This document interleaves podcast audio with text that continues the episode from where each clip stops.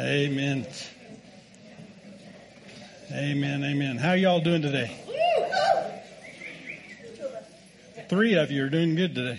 I like that. The rest of you will catch up with us, all right? That's right. All right. Well, it's good to see you all this morning. Man, it seems like forever since I've been up here. Been a long time. And, uh, man, what a, what a wonderful day it is. Um, um, I want to welcome you this morning. My name is Darren Gleghorn. I'm the lead pastor here at Northern Colorado Cowboy Church. And, uh, man, it is such an awesome honor to be a part of this team, a part of this church here, the, the, the leadership. And, uh, I get to be the leader of the leadership. It's, it's really cool. Well, Lynette's really, you know, she's, you know, she runs a, she runs a real close second. But, uh, anyways, it's a, it's an honor to, to get to be here and, and minister to you guys today. I, uh, Lynette is out in California. Speaking of, welcome today, Kingdom Ranch. Thank you all for joining us this morning. And, uh, we appreciate you guys, how much that God is doing there in California, cause y'all need it. You really do. And, uh, as much as Colorado needs it. So anyways, we welcome you guys from Kingdom Ranch. Thank you for joining us. Um, and our Facebook family, thanks for joining us on Facebook Live on the website, whatever platform you're joining us on. Thank you for joining us this morning. We appreciate that so much. And uh, I had the awesome opportunity to do uh, a, uh, memorial service this Friday, and so many people um, in that service connected. They say that we connect on Facebook. I got to pray for a young lady, and she's probably she may be watching today. Uh, her and her husband are uh, wanting to, to have a baby and, and things have not been working in that direction for them. And so I got, I had the chance to pray over her and just ask God to, to enter their relationship and bring that promise of, of uh, multiplication to their household, right? Jesus, our uh, God said in, in uh, Genesis chapter one to Adam and Eve, he said, be fruitful and multiply. So I got to pray fruitful over her. And so it was, it was really cool. They, they watched from Sterling. So thank you all for joining us. If you're there this morning or you come back and see us later, it is an honor. Truly was. So with that, are you ready to get into the word today? If you have your Bibles, if you would go over to John chapter 16, John chapter 16. John is the fourth book in the New Testament from, from uh, the start of the New Testament. And I love, I love these chapters because, um, in John chapter 12 through 17 is captured, that is captured one night, one moment in an evening. All five chapters are, are a, a picture of one moment. And I, as I was reading this to myself, as I was going over this, what I realized is that what Leonardo da Vinci did in his painting called The Last Supper he was trying to capture everything that was in John chapter 12 through 17. He was trying to do that in a painting. And you know what? He wasn't able to do it. He was able to capture this one moment, but he wasn't able to capture the evening as it progressed. Because here in John chapter 16, it's about three quarters of the way through the evening and almost the end of the evening. And it wouldn't be just a few hours before Jesus went, goes to the cross. And so this, John was able to capture it better than Da Vinci did. And so Jesus and his 12 disciples are gathered to celebrate the Passover meal, uh, called the Seder. In Hebrew, it's called the Seder. And it's a, it's a meal, it's a, it's a time, the Passover is a time that the Jews had been celebrating for the last 1500 years up to this, up to that point. And, and so, um, they, they knew what was going on because the story of the Passover uh, and what it means to the Jewish people is captured in that word called Seder. The word Seder means an order or a procedure. And so every year they would go through this order and procedure and have this meal that not only um, uh, not only told of the miracles of Moses leading the children of Israel out of Egypt and their slavery to Egypt for 400 years, but it also, that Seder, that order and symbolism that is in that, in that time, um, what they call the Haggadah, which is the, the order and, um, uh, and procedure that they go through, um, it was, it also pointed to a Messiah that was to come. So they knew this as they sat there. And as they sat there in this Last Supper that John uh, points out in these five chapters that Jesus takes the opportunity to reveal that this would be the Last Supper together um, with his disciples. And as he speaks to them, they still cannot grasp what he's saying. They still can't grasp the, the gravity of his words. They, they still have a problem. They've been with him for three and a half years. And they've been every day walking with him, talking with him. And so they still can't, as he's talking to them and taking them, taking them through the Last Supper, they still can't get a hold of what Jesus is saying. So here in John chapter 16 verse 25, I'm going to read this from the message translation just because I liked it better. And I have the opportunity to do that and I've got the mic so I get to do what I want. So John chapter 60 verse 25 says this. Jesus is talking. He says, I've used figures of speech in telling you these things. Soon I'll drop the figures and tell you about the Father in plain language. Then you can make your request directly to Him in relation to this life.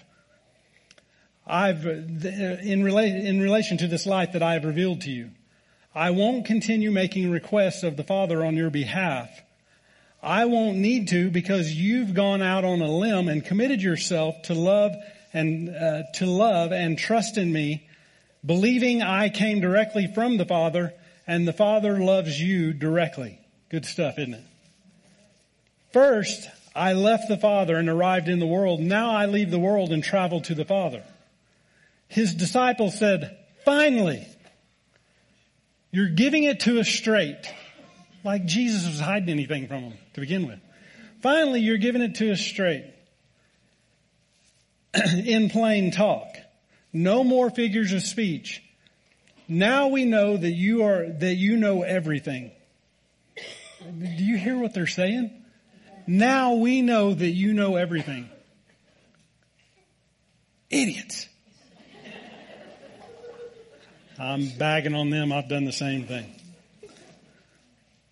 It all comes together in you. You won't have to put up with our questions anymore.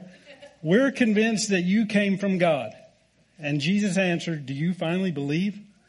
In fact, you're about to make a run for it, saving your own skins and abandoning me. But I'm not abandoned. The Father is with me. I've told you all this so that trusting me, you will be unshakable and assured and deeply at peace. In this godless world, you will continue to experience dif- difficulties, but take heart. I have conquered the world. So today what I want to talk to you guys about is partnering with God. Partnering with God. Have you ever got a text or an email from someone that you interpreted the wrong way? Or maybe you've sent an email or sent a text to someone and they interpreted what you said and your sarcasm the wrong way. Notice what I said.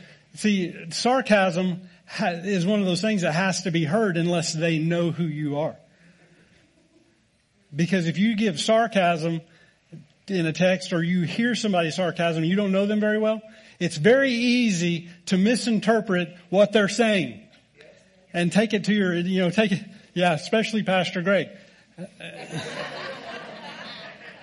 you gotta know him to receive his text in the right way. But a lot of times we'll, we'll see that, misinterpret and hear only what we want to hear. Are you, are you with me? I, I, uh, my daughter is, is, um, classic at this because, uh, you know, she'll send me a text and I'll answer her okay. She told me, she took me on a lesson, on a journey lesson of how to respond with okay. Because okay, if, if you don't express that just right in a text, it can mean anything. It can mean so much because uh, I just said okay, two little letters, two letters, okay, and she took that as I was mad. Because okay apparently means you're mad. But okay, I, I don't even know. I, I don't even know. I, she took me through this lesson of how many ways that you can say okay and what each and every lesson means. And then you have Kirsty send you a text and she says KK. No, I, I, don't know what it means, but I, I mean, I know, I know you, so I, I receive that as a good thing. I don't receive it as she's mad or upset or anything like that. My daughter takes me through this whole thing. So now when I respond to her, I respond to her the way that she responds to me because I found out that O K A Y Y is good. Five letters versus two can mean totally different things. And so many times when we're trying to, when we're trying to interpret something from somebody, whether they're talking to us or sending us a text or an email, so many times that, um, when we're not, so many times we hear that or we talk to them and we try to determine what they're saying is filtered through what we know. It's filtered through maybe past hurts eh, or, or things like that. It, it, may be filtered through our own hurts. It may be filtered through whatever. And if somebody, somebody don't receive your uh, way of communication, it could be because they're filtering it through their hurts that we may not even know. And so we have to deal with those things. It's called communication. And so we, we have to, we have to deal with those things. What I began to see as I read this here in John chapter 16 is Jesus' disciples had been with him for three and a half years. They, they've heard him. They have known him through this three and a half years. Hey, Chris, I'm just, I got just a little bit hot. So, I mean, I'm not trying to say that, that, that I look good today. Just the, the mic was just a little bit hot. but they heard him. They knew him, yet they are talking to him or, or responding to him in this moment. They are responding to him through their own interpretation. And they're talking amongst themselves. And they're missing, they're really missing what he's saying. Many times we talk uh, about faith. You know, in, in our in our society, faith can mean a lot of different things. You know, classically, when somebody comes and says, "What what is your faith? What is your faith?" Sometimes we go, "Well, you know, my my faith is a certain religion. My faith is a certain denomination. My faith is a, a certain type of system of beliefs. Whatever. That's my faith." But faith is so much deeper than that real genuine faith is so much deeper than that. It's so much stronger. It's so much simpler than a system of beliefs. Simpler. Is that, a, is that even a word? Simpler? More simple, maybe? I don't know. Um, that's just, that's just the Okie coming out, I guess. But faith is much more deep and stronger than that. Because in Hebrews chapter 11, this is from the Passion Translation, it says, now faith brings our hopes into reality and becomes the foundation needed to acquire the things we long for. It is all the evidence required to prove what is still unseen.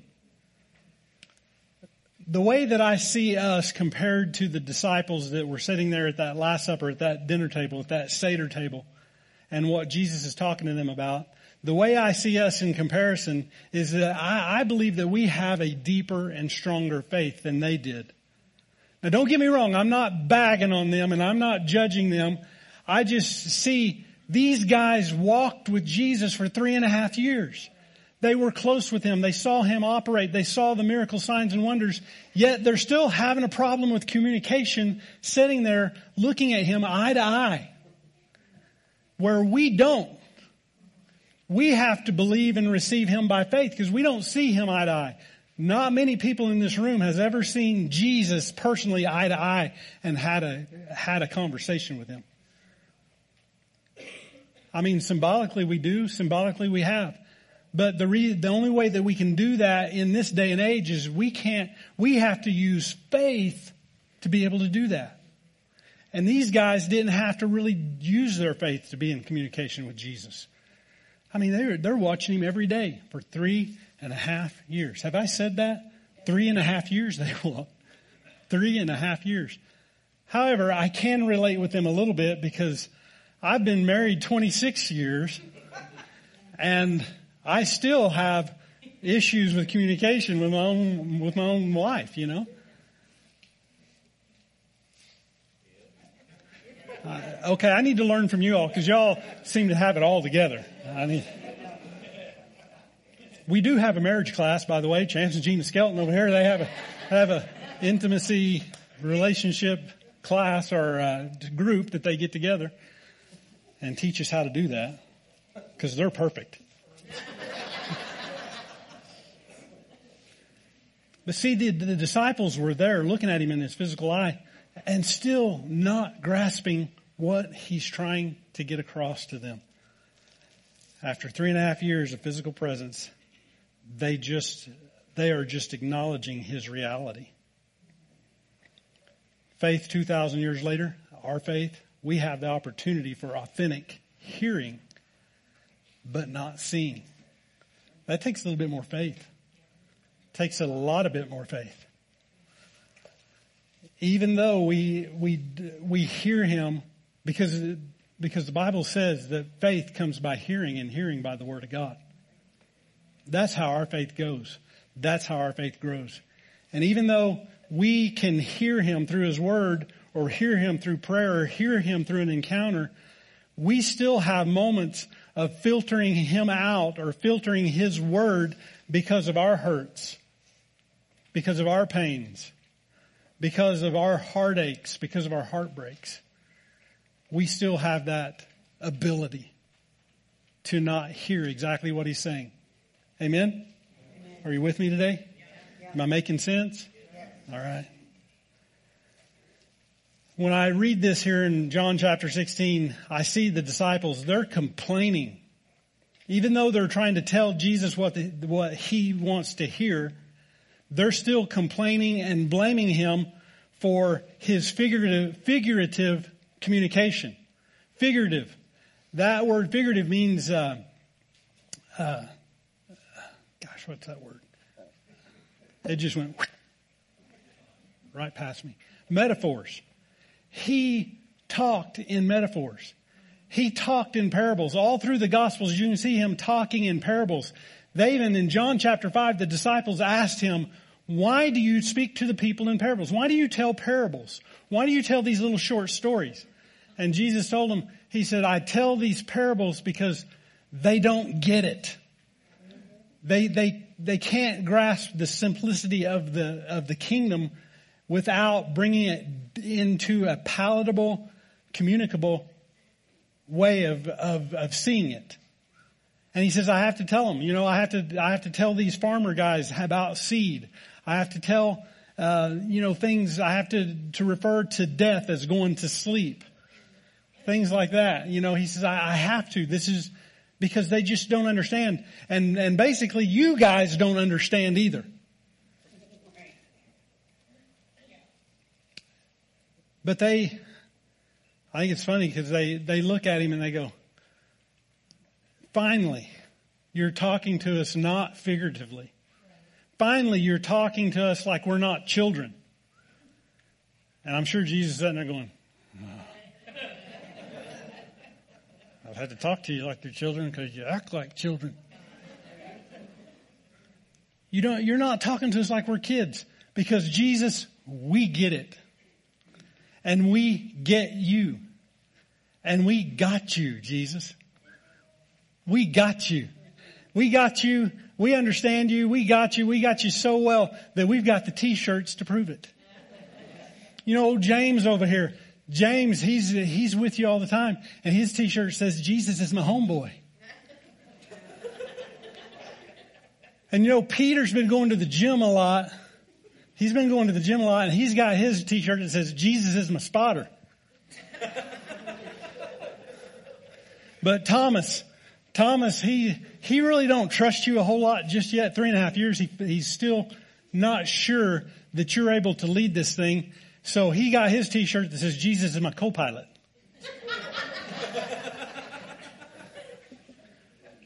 we got you, Jesus. We got you.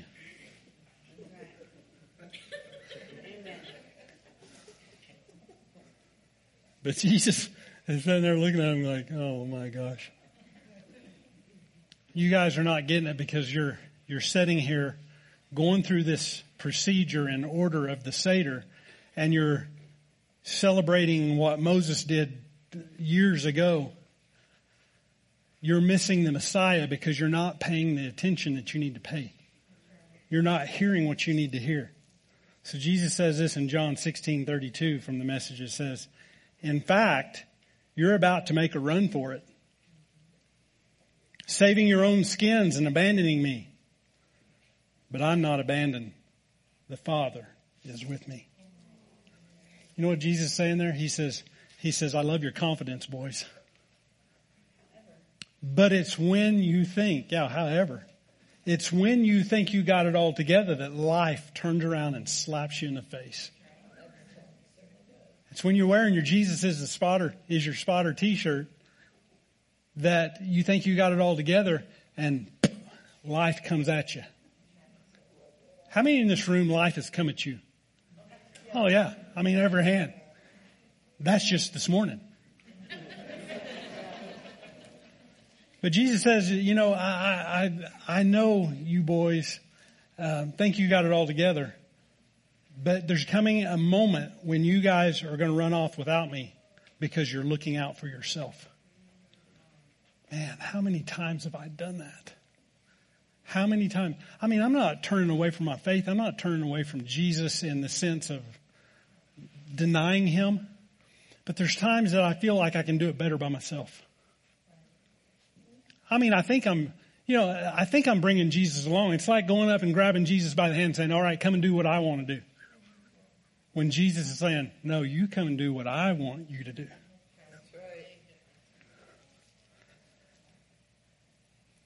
But Jesus said, look, you, you guys are going to run off. You're gonna, I like what the New King James says. It says y'all are going to be scattered. You know, when they came to arrest Jesus in the garden, the disciples, the 12 disciples went, they left. The only one that showed up at the crucifixion was John. And I think he was in disguise. He probably shaved his beard that day so nobody knew who he was. But he's the only one that was there. And he was looking over his shoulder making sure he didn't get caught too. Peter just took off. He just left. Denied Jesus three times and left. Peter cussed a little girl out. I mean, has it, has it come to that with us yet? We cussing little kids out? I hope not. But if you have, then don't raise your hand. It's not what I'm asking for. I'm not asking for repentance. But in the moment, in that moment, Jesus said, I won't be alone. Y'all are going to leave me, but I won't be alone. See, Jesus is not putting his confidence in them. He's not even putting his confidence in himself. He's putting his confidence in God. He says, I won't be alone. Because what his life is consisted of is his partnership with God. There's, there's times in the, in the gospels, in the first four books of the New Testament, that Jesus said, I don't, I don't do but what the Father does. And I don't say anything but what the Father says. I'm not going anywhere that the Father don't go. He's partnered with the Father. He's partnered with Him.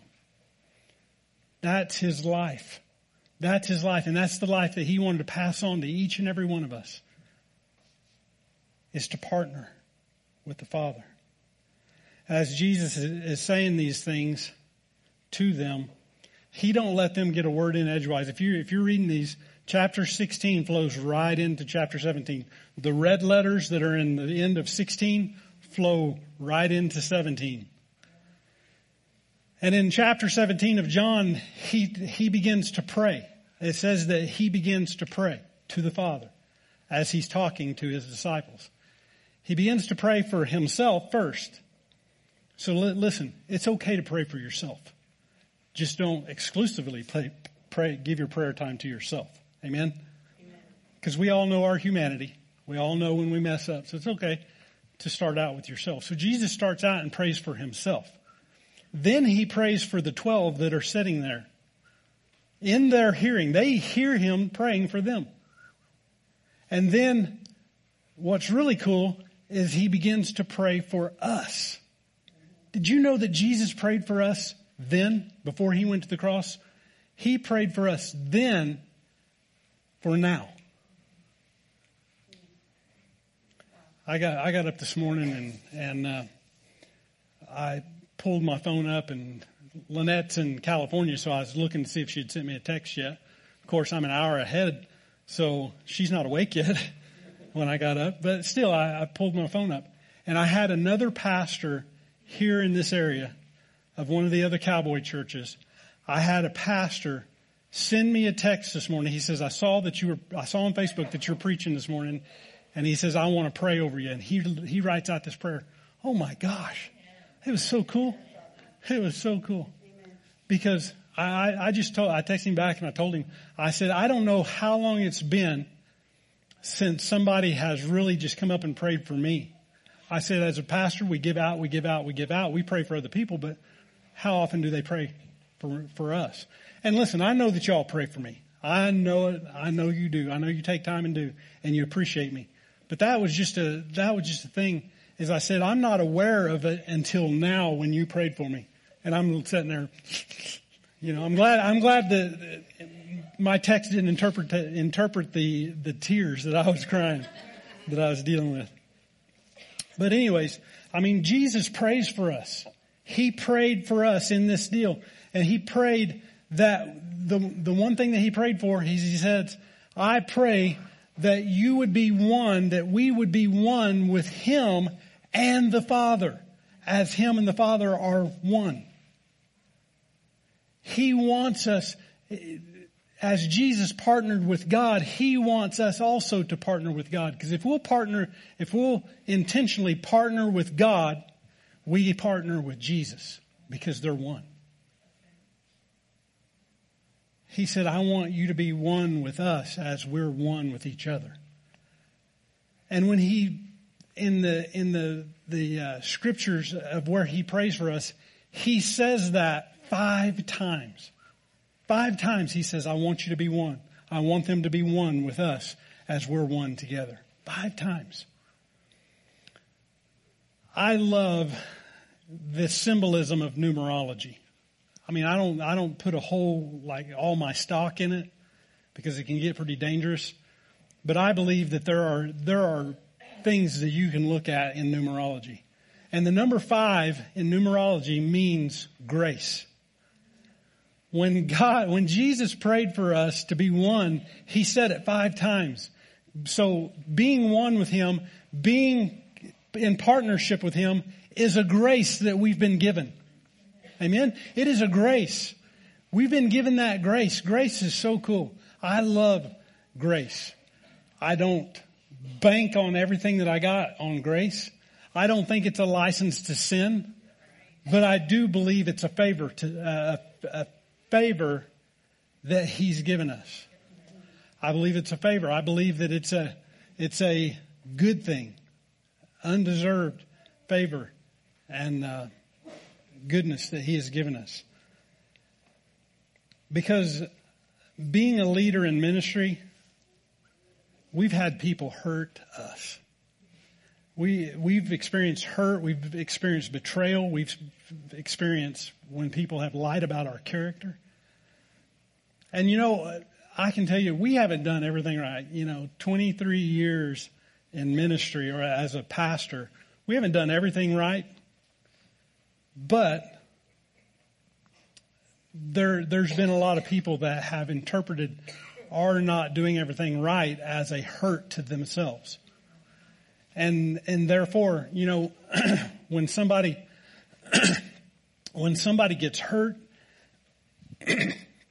when somebody gets hurt, they hurt back. You know, you've heard that, that saying, hurting people hurt people. If you haven't, just let, just put that quote as I quoted, it, okay? Hurting people hurt people. And so we've, we've witnessed a lot of hurt and a lot of betrayal. And we, you know, Lynette and I have wept over those things. We've cried those, over those things. We've been angry over those things. And, and that, I know that's a natural reaction. But when we take those things, when we, when we have those hurts and things like that, when we want to, you know, people have done those things, we've said, I just, I just, let's just quit. Let's just ch- shut the church down. You know, when those things have happened, we've had those thoughts and, and, and I feel like God has said to us that if you will trust partnership with me, I'll bring it back around. I had somebody hurt me. I, this year, 2023 for me and my ministry has been a time of restoration. Because um, I had the opportunity there 20 it's it's been is before we started the church Lynette and I's ministry we we were under uh, a certain ministry uh, we we served that ministry we considered that ministry our covering. And um, there was something that happened. I still don't know what happened. All I know is that the man came in to me and Lynette and he says, God has told us to separate from you and to sever ties. That was the hurtful part, to sever ties with you. And, and this guy was a mentor to me. This guy was a, uh, I mean, he was a friend. He was a mentor. He was somebody I put my trust in leadership learning from. And, and he comes in and he says, we're, we're to sever ties. Don't ever come back. And I'm like, I remember sitting there crying, crying. What did I do wrong? He says, God won't let me tell you.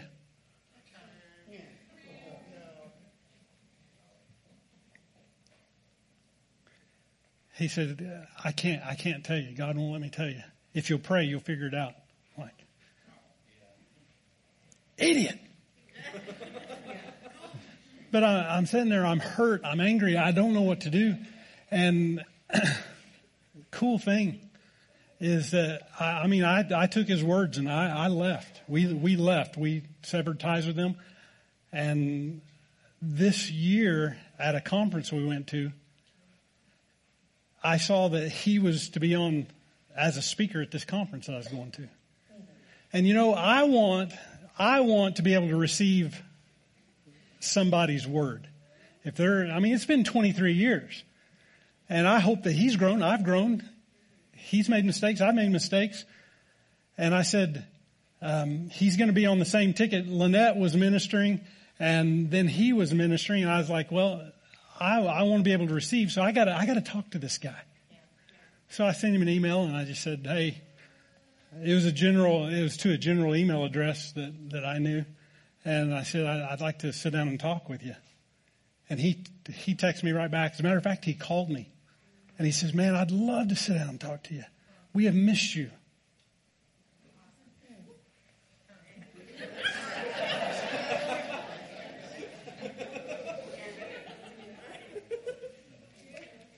anyway, God says, if you'll partner with me, I'll bring it back around. And you know what? God brought it back around. We were able to sit there at a table and talk with them and you know what? They didn't even remember. I mean, in one sense, I'm like, you don't remember? I remember. You want me to remind you? But I couldn't do that because there's been so many times over the last 23 years that I've sat in front of people. I've sat in front of counselors. I've heard ministers from this pulpit talk about forgiveness, and every time I forgive, I forgive that moment that I was hurt so bad. But, but I love what God says. If you'll trust partnership with me, if you'll trust partnership with me, I'll bring it back around. There's a restoration that happens when people hurt us and we put our trust in God, not them, our trust in God. Amen? God will always restore our hearts when we partner with Him. In John 16 in, in verse 33, which is the last verse of that chapter, Jesus says this to his disciples. He says, I've told you all this so that trusting me, you will be unshakable and assured deeply at peace. In this godless world, you, uh, you will continue to experience difficulties, but take heart. I've conquered the world. He says what this world brings and what this world wants to do to us, the hurt, the, the pain, the heartbreak, the heartache that it wants to leave with us and bring eh, this world and the enemy, the God of this world, the, the devil, Satan himself, want, all he wants to do is divide us. I mean, he's doing a pretty good job in this country, right? He's, he's done a pretty good job. But personally, he wants to divide you from having partnership with God. Because if he can put a wedge in there between you and God, then you will do it, you will try to do it alone and he has access to you when you do it alone. So if, if we're partnered with God, the enemy doesn't like that. He is scared to death of what you and God together can do in his, in his world. Amen? And so that's what Jesus was saying in this godless world. You'll, you will continue to experience difficulties, but take heart. I have conquered. I have overcome the world. I'm, I think about when I, when I look at this, when I read this, I think about uh, the apostle Paul in 2 Corinthians chapter 12. You don't have to go over there. You can just write it down. But the, the apostle Paul spoke of a personal struggle that he was dealing with and he described it as a thorn in the flesh. Y'all ever got a splinter or a thorn? Uh, sorry, fly. I didn't want to. I didn't want to suck that sucker down my throat. You know. Have y'all heard that a thorn in his flesh? Have you ever got a splinter or a thorn in your flesh? And it can, you know, if you don't get it out, it can fester up and it can be a. It's an irritant. It's it's just it just hurts. I, I got a little piece of fiberglass in my finger, and I could not get that. I could feel it, and it would ouch me every now and then, but I couldn't see it to get it out. And it just was irritating. It was just always, it was constantly there. And that's what the apostle Paul is describing at this point. He's saying, look, I, I, I'm dealing with some things that it's a thorn in my flesh. And so three times he goes to God, three different times, not three times in a row, three different times he goes to God and says, hey, can you do something about this? I mean, we're supposed to be in partnership here. Can you do this, something about this? And every time that he would ask God to do something about it, God would say to him, my grace is sufficient for you. There is nowhere in the Bible that it says that God took care of that problem. There's nowhere it says he took care of the problem. See, what I've discovered is that sometimes we go through things. Sometimes we go through things and we want God to take care of it. But God says, my grace is sufficient for you. There will come a time that he addresses it. But sometimes we got to walk through thorns in our flesh. We got to we got to walk through those things. Relying on his grace because it's his grace, it's his favor, it's who he is that helps us um, that helps us endure those things. Sometimes he takes care of the problem, and sometimes he gives you the strength to endure it. And the apostle Paul would go to him and say, you know, take care of this. My grace is sufficient for you. Which means that God had no plan or that Paul had no plan. God didn't give a plan. He didn't give a price. He didn't give a, pen, a penitence for him to do. You know, say three Hail Marys and two some, I, I don't know anything about the Catholic religion, but you know, but you know, that's sometimes when, when you sin, you go to the priest. The priest will tell you what to do in order to get rid of that or to pay the price for that. God didn't tell him to pay the price. He didn't give him a price. He just said, my grace is sufficient for you. You walk with me. Let me strengthen you in the midst of it. Amen? Amen. and Paul's response to this was something that I don't get. It's beyond me. What, what Paul's response. His response was, I will gladly boast and take pleasure in my infirmities. he had joy in the midst of whatever this thorn was. I don't know what it was. There's many um, theologians that can try to say what it was. Some people said that he had eye pro, you know, sight problems. Some people said that you know he had hangnails, headaches, stub toes. I don't know. I don't know what it was. Paul didn't express that, but it was big enough for him to say, I'm going to have joy in this. I'm going to take joy in this. I'm going to laugh at whatever's going on in my life. And in that, I have been able to embrace what the apostle Paul did in the midst of my diagnosis. I, you know, I still deal with a little bit of it. I thank God for that operation on my brain, huh? Cause I can, I can raise my hands now and not shake. But there's still an enduring that I have to do. because it's an enabling grace that God gives us. An enabling grace. He enables us to look at the joy, to, to, to not focus on the hurt, the pain, not to focus on the thorn in the flesh, but to focus on the joy that, that goes beyond that. That uh, joy unspeakable is what the Bible calls it. it. It was also a song in the Baptist church that I grew up in. Joy unspeakable and full of glory. We have to be joy, have a joy that is just, it's beyond our own, our own joy. It's a supernatural joy. And I like to call it an, an, an enabling grace that we've got to have. And the apostle Paul said, I, I will boast and take pleasure in my infirmities. He's not saying I'll, I'll boast and take pleasure for my infirmities. He says, I'll boast and take pleasure in my infirmities. Amen. Amen. The apostle Paul was able to do that because he partnered with God. And that's what he's calling us to do. As we read the Bible and we begin to discover, um, as we begin to discover that enabling grace that God has given, when we dis- when we learn to discover that, then we, when we partner with God, we don't partner with Him through our hurts or in our hurts. We partner with Him through our hurts.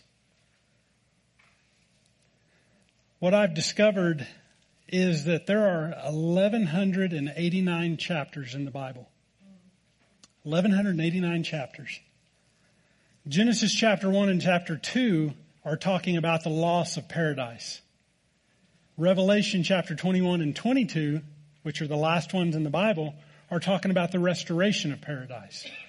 And what I've discovered is out of 1185 chapters, so we take those four chapters out, I mean, we don't take them out and throw them away. We, we, we see those, but that's not a part of where we're at. What I've discovered is that in 1185 chapters of our, uh, of the Bible, that is where our life falls into. Our life falls into those in between. 1185 chapters of in between, our life falls in there.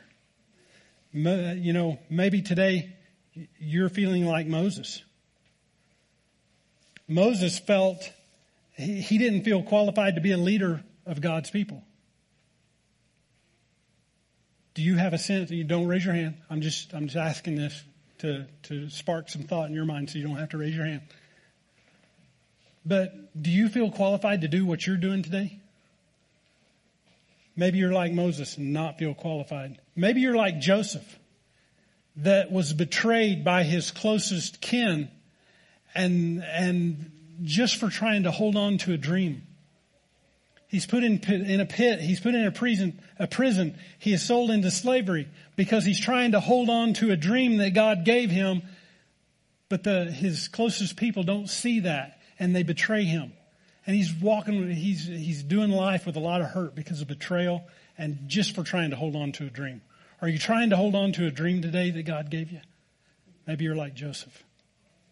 Maybe you're like Job. Maybe everything that you got from God has been destroyed in your life. You feel like that everything has just gone out the window, that the enemy has just gotten a hold of everything. That, that, I mean, your spouse, your finances, your kids. I mean, everything just seems, your job, everything just seems to be going to hell in a handbasket. You know, you're fighting to stay, keep your head above water. Maybe you feel like Job today, or maybe you feel like Peter. Maybe failing time after time. And you repent, and then you fail again. And it's not anyone doing it to you, it's you doing it to yourself. Maybe you feel like Peter today. Or maybe you just feel like Paul, that constant nagging issue that you've gone to God time and time again and he just keeps saying, my grace is sufficient for you. And you're like, oh gosh. Again? Again you're telling me that? Our life falls in between. But the coolest thing is, is you read about all those people. All those people had a partnership with God. They, they began to lean into God at some point and God brought it back around. When they trusted the partnership with God, God brought it full circle and brought them out. Amen. That's good news right there. Somebody ought to be happy about that. Jesus said to his disciples there in verse 30, in verse 33, he says, I've told you all this so that trusting me, you will be unshakable and assured, deeply at peace. In this godless world, you will continue to experience difficulties, but take heart. But take heart. I just want to tell you guys today, take heart. Take heart. Don't be afraid. Take heart. Know that God has already taken, Jesus has already taken care of this on the cross. Amen when we partner with God in all the matters in our life, anything that comes up, anything that comes up that you've already seen come up or anything that comes up in the future, when you partner with God, number one, He will deliver and restore us. He will deliver and restore us. Or, number two, He will strengthen us to endure. I know you came here for good news this morning. But I'm telling you, this is as good as it gets. He's either going to restore you or he's going to give you the strength to endure it. I'll take some restoration, but I'll also take some endure. In September of 2019, 2000, in October of 2016, I was diagnosed with Parkinson's disease. And I, that was the worst news that I could ever have. But in September of 2019, I had the opportunity to go to, to see a minister named David Hogan. Y'all know David Hogan? Have you heard of David Hogan? If you haven't heard from David, heard of David Hogan, his ministry has seen over 500 people raised from the dead. I mean, I'm not talking about that they were just on their deathbed ready to pass and they got better. I'm talking about they were dead. D-E-D dead. They were dead. Dead, dead, dead. And there's, there's been, I mean, I heard a story one time, uh, forgive me, I'm running short on time, but I want to tell this. I heard a story one time of missionaries going out into the, into the mission field. I think it's over in Africa or down in South America or something like that. They went to a people group that had never heard of Jesus. And this, they took the missionary and they killed him and chopped him up in pieces and put him in a burlap sack and sent him back to the camp. And David Hogan, this bag comes in and they said, this is your missionary. And he began to weep and cry and he began to pray over that bag. And he said, pretty soon that bag started moving. And then a little bit, God told him, don't you look in that bag. Because if you look in that bag, your faith will go out the window. Keep praying, keep crying, keep weeping over this man. And as he prayed and cried over that, he said, in, in a little while, the bag opened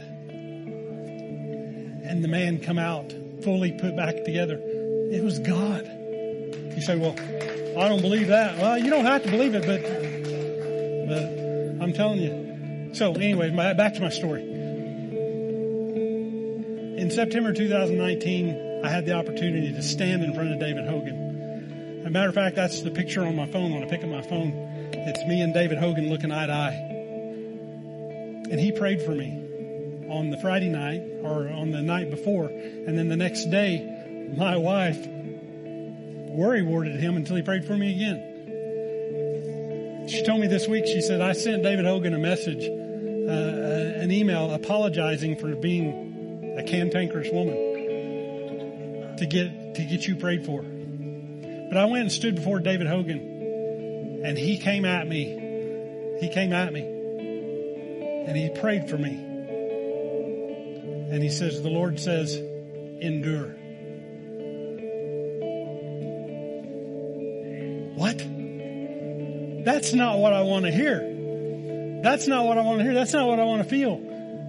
But there's moments in our life that what we endure becomes our story. What we endure becomes our ministry. What we endure becomes what God uses to change the world around you.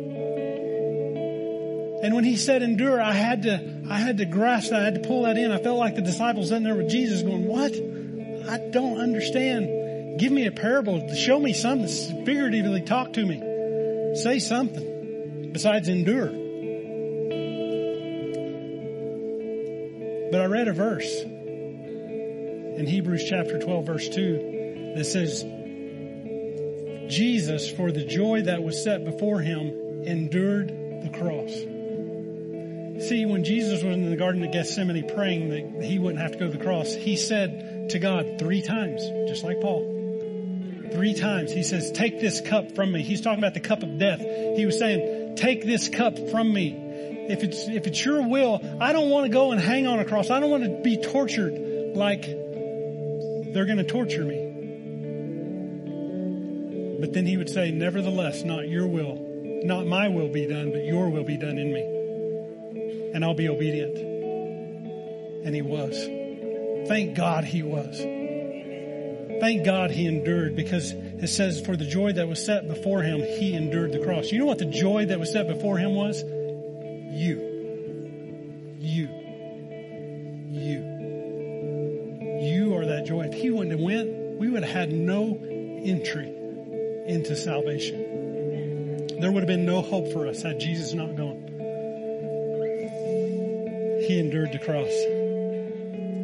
If Jesus' partnership with God can bring joy enough to endure the cross, then my partnership and your partnership with God can endure a diagnosis. It can endure a, a, a declaration of bankruptcy. It can, it can, it can endure so many things. It can endure everything that you would ever go through. But you got to be in partnership with Him I think about Daniel, or in the book of Daniel, when Shadrach, Meshach, and Abednego were thrown into a fiery furnace. Y'all heard that story before? If not, go read Daniel, and you'll find that story in there. And that story, it was their partnership with God when, when the king threw them into the fiery furnace. It was their partnership with God that brought the fourth man into the, the fiery furnace, and the flames didn't touch him. It was because they partnered with God what I've discovered is that God can partner with sinners. God can partner with failures, but God cannot partner with quitters. He can partner with sinners and failures, but he can't partner with quitters. So today, if you feel like quitting today, I know where you've been. I know how you're feeling. Because just yesterday I was feeling like quitting. That's tongue in cheek. I really didn't feel that way. Well, I think as I was putting this message together, there's times I was like, oh God, I just want to quit. Not quit putting, I just want to quit. But if you're in here today and you feel like quitting, let me tell you, you are trying to do this alone. You're not partnering with God. You're trying to do it alone. And if you're wanting to quit, you're away. Now you need to step back in. You need to begin to lean into God. Lean into Him. Because He can't partner with quitters. Just confess your humanity to Him. And His mercy and His grace will come into that moment and take you where you want to go, where you want to be, where you desire. He'll give you the strength. He'll, he'll strengthen your back to endure.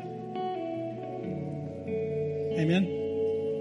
Are y'all okay? You getting anything out of this?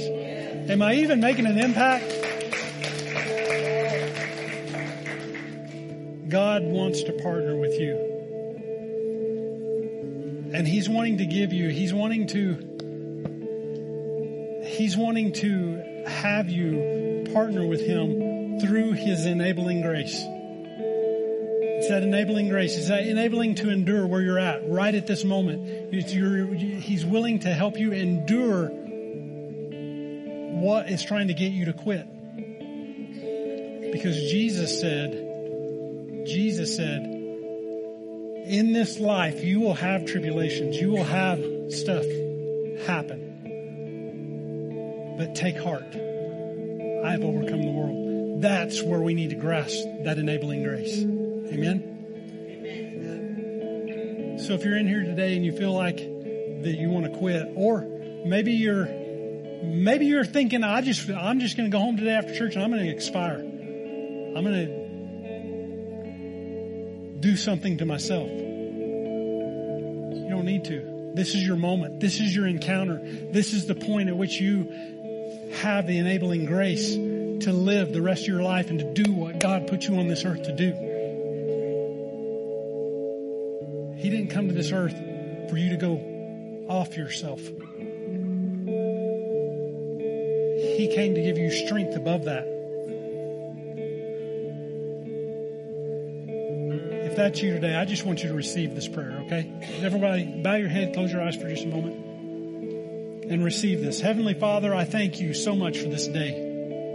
I thank you for your enabling grace, God. I thank you for that which you knew before the beginning of time. You knew our life. You knew when we would have life and knew when we would have death and all those places in between. God, you knew those things. In spite of who we are, you chose us for this time. So God, I pray that whatever we're dealing with, whatever issues are coming our way, whatever uh, things are happening in our relationships with our wife, our husband, our kids, our jobs, our finances, whatever is happening that would cause us to want to stop where we are and just be done. Father, I pray for your enabling grace to strengthen our backs, to carry this for a time. Father, I know that you can either deliver us from it or you can give us endurance. But Father, I pray that in the midst of both, in, in the midst of everything, you give us both. You give us deliverance and the ability to carry it into the time of deliverance. God, I praise you and I thank you. God, I thank you for deliverance from addiction. I thank you for deliverance from, from uh, the hurts and the pains of life. I, I pray for deliverance from heartbreak and heartache. God, you gave Jesus, you said Jesus came to heal the brokenhearted. So God, we receive that in Jesus' name today. Father, we're not quitters. We are not quitters. We may sin and we may fail, but God, you can use that. You can walk with us in that. But you can't walk with us when we quit. So Father, we partner with you today. We make we make this moment about partnering with you. And Father, the greatest partnership we could ever have to start with is having Jesus Christ as our Lord and Savior. And I pray that if there's anyone in this room that has never received Jesus Christ, you've never given your life to Jesus, you've never given that moment of your life that you say, Jesus, come into my life, come into my heart. This is your moment. Because when Jesus got on that cross, he was looking you in the eye at that moment. He knew every name that would be named. And he called you out in that moment. Before he said it is finished, he called your name and he said, I'm doing this for you. It's that moment that he locked eyes with you. It's an eternal moment that he locked eyes with you. And he said, I'm doing this for you. If you've never asked Jesus Christ to be the Lord of your life, you've never given your life to Him, this is your moment. And all you got to do, you don't have to raise a hand, pray a prayer, or walk an aisle. All you got to do is say, Jesus, I give you my life. You've called me to follow you, and I will follow you. I don't know what that all means, but I follow you for the rest of my life. Take my life, and I take yours. In Jesus' name. Amen.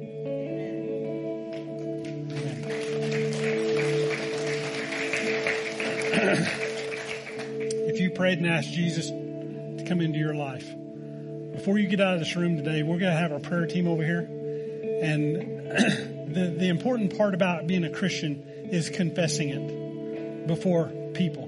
Because Jesus said, if you can't confess before people your relationship with me, I can't express our relationship at all. So it's important for us to start somewhere. And this is a safe place, a safe space where you can tell people, I received Jesus today. I don't know what it means, but pray for me that I can find that path and that journey. So I ask you, before you get out of here today, if you would, come and see our prayer team and just tell them what you did. It's not about being, you know, standing up there for an hour getting prayed for. It's about just getting yourself into a place where you can tell people what you've done. If you've done that online, if, if uh, you received Jesus today for the very first time, you can reach out in an email, send it to info at n3c.tv and let us know what you've done. And we'll pray for you. We'll contact you if you need us to, and we'll help you out any way we can. So with that, guys, thank you so much for letting me speak to you today. It's been an honor and a pleasure. Really has. And, uh, man, just thank you for allowing me to be your pastor. I love y'all. Brittany, come on.